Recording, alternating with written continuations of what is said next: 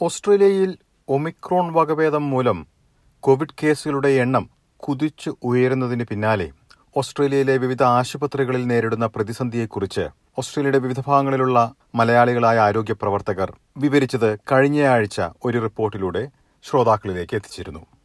ഈ റിപ്പോർട്ടിൽ ആരോഗ്യ പ്രവർത്തകർ നേരിടുന്ന കഠിന സമ്മർദ്ദം മൂലം പലരും തന്നെ ജോലി ഉപേക്ഷിക്കുന്ന സാഹചര്യമുള്ള കാര്യവും വ്യക്തമാക്കിയിരുന്നു. ജോലി ഉപേക്ഷിക്കുന്നതിനെക്കുറിച്ചും മേഖലയിൽ ഇത്തരത്തിലുള്ള പ്രവണത എത്രമാത്രം രൂക്ഷമാണെന്നുമാണ് നമ്മളിനി പരിശോധിക്കുന്നത്. കാനഡയിൽ നിന്ന് ഏഴു വർഷം മുൻപ് ഓസ്ട്രേലിയയിലേക്ക് കുടിയേറിയ ജെസിക്ക നട്സൺ ന്യൂ സൗത്ത് വെയിൽസിലെ ഒരു ഏജ് കെയർ കേന്ദ്രത്തിൽ അസിസ്റ്റന്റ് ഇൻ നഴ്സിംഗ് ആയാണ് ജോലി ചെയ്തിരുന്നത്. എന്നാൽ കോവിഡ് സാഹചര്യത്തിലുള്ള അമിതമായ സമ്മർദ്ദം മൂലം ജോലി ഉപേക്ഷിക്കുകയായിരുന്നു Jessica There were many reasons, uh, the main one being uh, unsafe working conditions. There's been chronic understaffing in aged care. Staff are overworked and they're exhausted, and we are being asked to do more with nothing in return. COVID പ്രതിരോധത്തിനായി തൊഴിൽ രംഗത്ത് നിന്ന് ആവശ്യത്തിന് പിന്തുണ ലഭിക്കുന്നില്ല എന്നാണ് Jessica ചൂണ്ടിക്കാട്ടിയത് ജോലിയുമായി മുന്നോട്ട് പോകാൻ കഴിയാത്ത അവസ്ഥയാണെന്ന് ജെസിക്ക വിവരിക്കുന്നു Yes, so the COVID has um, highlighted the issues within aged care. It has been chronic understaffing for years now. People are having to miss their breaks. There's unpaid overtime. It's just all too common in this industry. Staff are um, overworked. We are asked to do 12 hour shifts and be on call since the last COVID outbreak. We are having to wear PPE for our whole shift, um, and that's a PPE is available for us. So we don't have um, proper fitting masks. Um, we had to ask to have face shields on our ships. Um, there seems to be little support from management, and it seems as if COVID is this brand new thing where we have no um, leadership or support from the facility or government. It's as if it has been going on for two years. ഇരുപത്തിയേഴ് വയസ്സ് മാത്രം പ്രായമുള്ള Jessica nursing പഠനത്തിനൊപ്പമാണ് age കെയറിൽ ജോലി ചെയ്തിരുന്നത്. Covid ഏറ്റവും അധികം ബാധിച്ചിരിക്കുന്നത് നഴ്സുമാരെയും സ്ത്രീകളെയുമാണെന്നാണ് ലോകത്തിന്റെ വിവിധ ഭാഗങ്ങളിൽ നിന്നുള്ള പഠനങ്ങൾ ചൂണ്ടിക്കാട്ടുന്നതെന്ന് ബ്ലാക്ക് ഡോഗ് ഇൻസ്റ്റിറ്റ്യൂട്ടിലെ അസോസിയേറ്റ് പ്രൊഫസർ ജിൽ ന്യൂബി പറയുന്നു.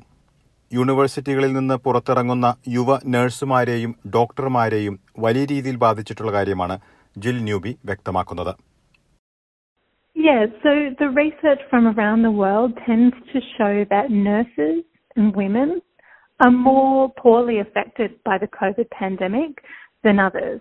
And we also see younger adults, so around the 18 to 25. So that's probably more the junior doctors, um, junior nurses, and people who are just coming out of university.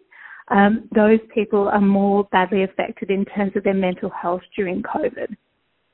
Covid പ്രതിസന്ധി സ്ത്രീകളെ വലിയ രീതിയിൽ ബാധിക്കുന്നതിന് പല കാരണങ്ങളുമുള്ളതായി ജിൽ newbie വ്യക്തമാക്കുന്നു മറ്റു പല ഉത്തരവാദിത്തങ്ങൾക്കുമൊപ്പം ജോലിയുടെ സമ്മർദ്ദവും വലിയ രീതിയിൽ സ്ത്രീകളെ ബാധിക്കുന്നതായാണ് ജിൽ വിലയിരുത്തുന്നത് I think there's different reasons. So for the young people, um, there's been really a, a massive effect on their studies, on their social lives, and also their, their casual work and, and financial situation. Uh, for nurses and women, um, it's a variety of experiences. Nurses really on the front line, looking after patients, um, directly caring for them. They also often are juggling lots of competing responsibilities that increase their stress. So that's not just um, addressing the, the staff shortages, but also things like caring for children, maybe having to homeschool, um, and juggling other family responsibilities um, that can also add to their stress and add to their, that feeling of burnout. അധിക സമ്മർദ്ദം മൂലം ജോലി വിട്ട ജെസിക്കയുടെ അനുഭവം ഒറ്റപ്പെട്ടതല്ല എന്നാണ് ഈ മേഖലയിലെ സംഘടനകൾ ചൂണ്ടിക്കാട്ടുന്നത് ന്യൂ സൗത്ത് വെയിൽസിലെയും വിക്ടോറിയയിലെയും നഴ്സുമാർ കഠിന സമ്മർദ്ദം നേരിടുന്നതായും സുരക്ഷിതമല്ലാത്ത സാഹചര്യത്തിലൂടെയാണ് ഒട്ടുമിക്കവരും കടന്നുപോകുന്നതെന്നും Australian nursing and midwifery ഫെഡറേഷനിലെ acting federal secretary Lori Anne Sharp പറയുന്നു undoubtedly are nurses who have left. I mean, the pressure on healthcare workers right now is absolutely immense. We are in our third year of this pandemic, and particularly for healthcare workers on the eastern seaboard in New South Wales and in Victoria who have had to endure previous waves and respond to the pandemic. We know that many of our members, nurses, midwives, and carers or assistants in nursing who work in aged care are just completely exhausted.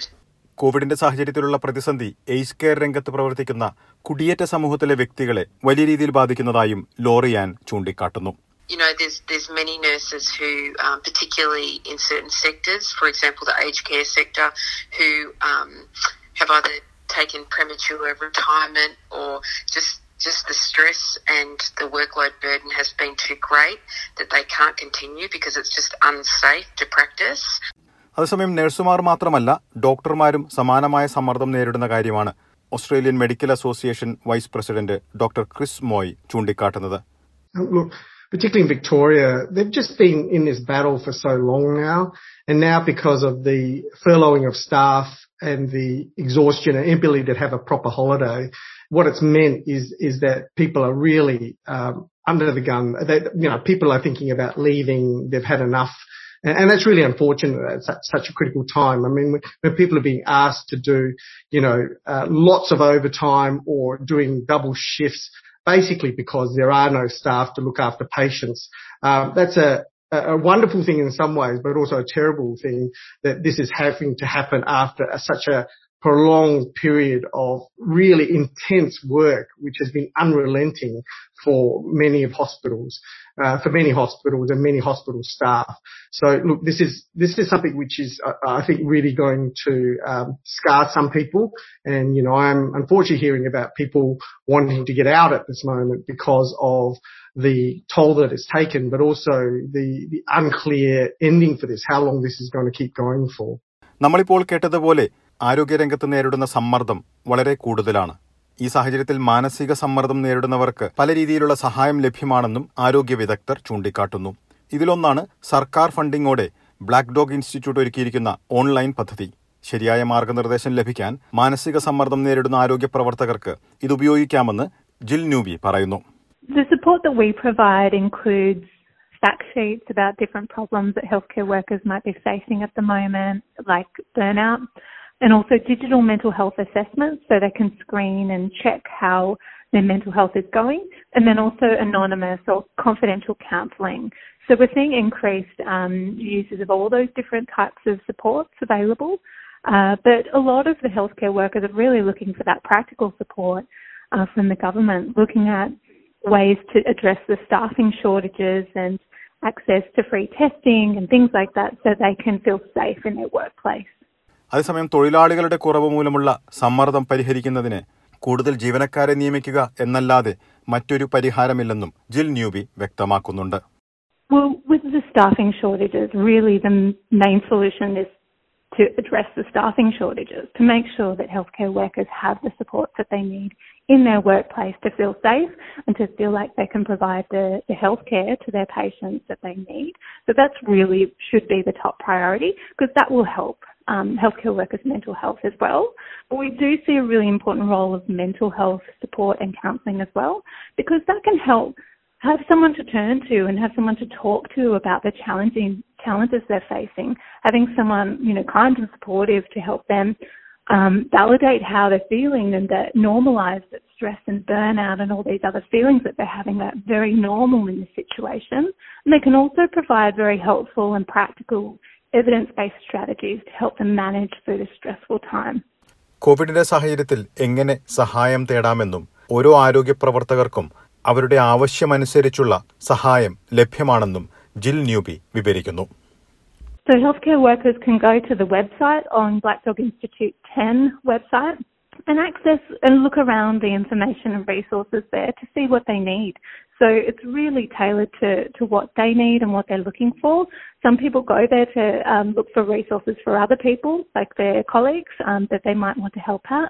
Some people are going to the website for themselves um, to see what types of supports there are for mental health. Um, and they can look and, and look through those resources and choose, pick and choose what will help them most.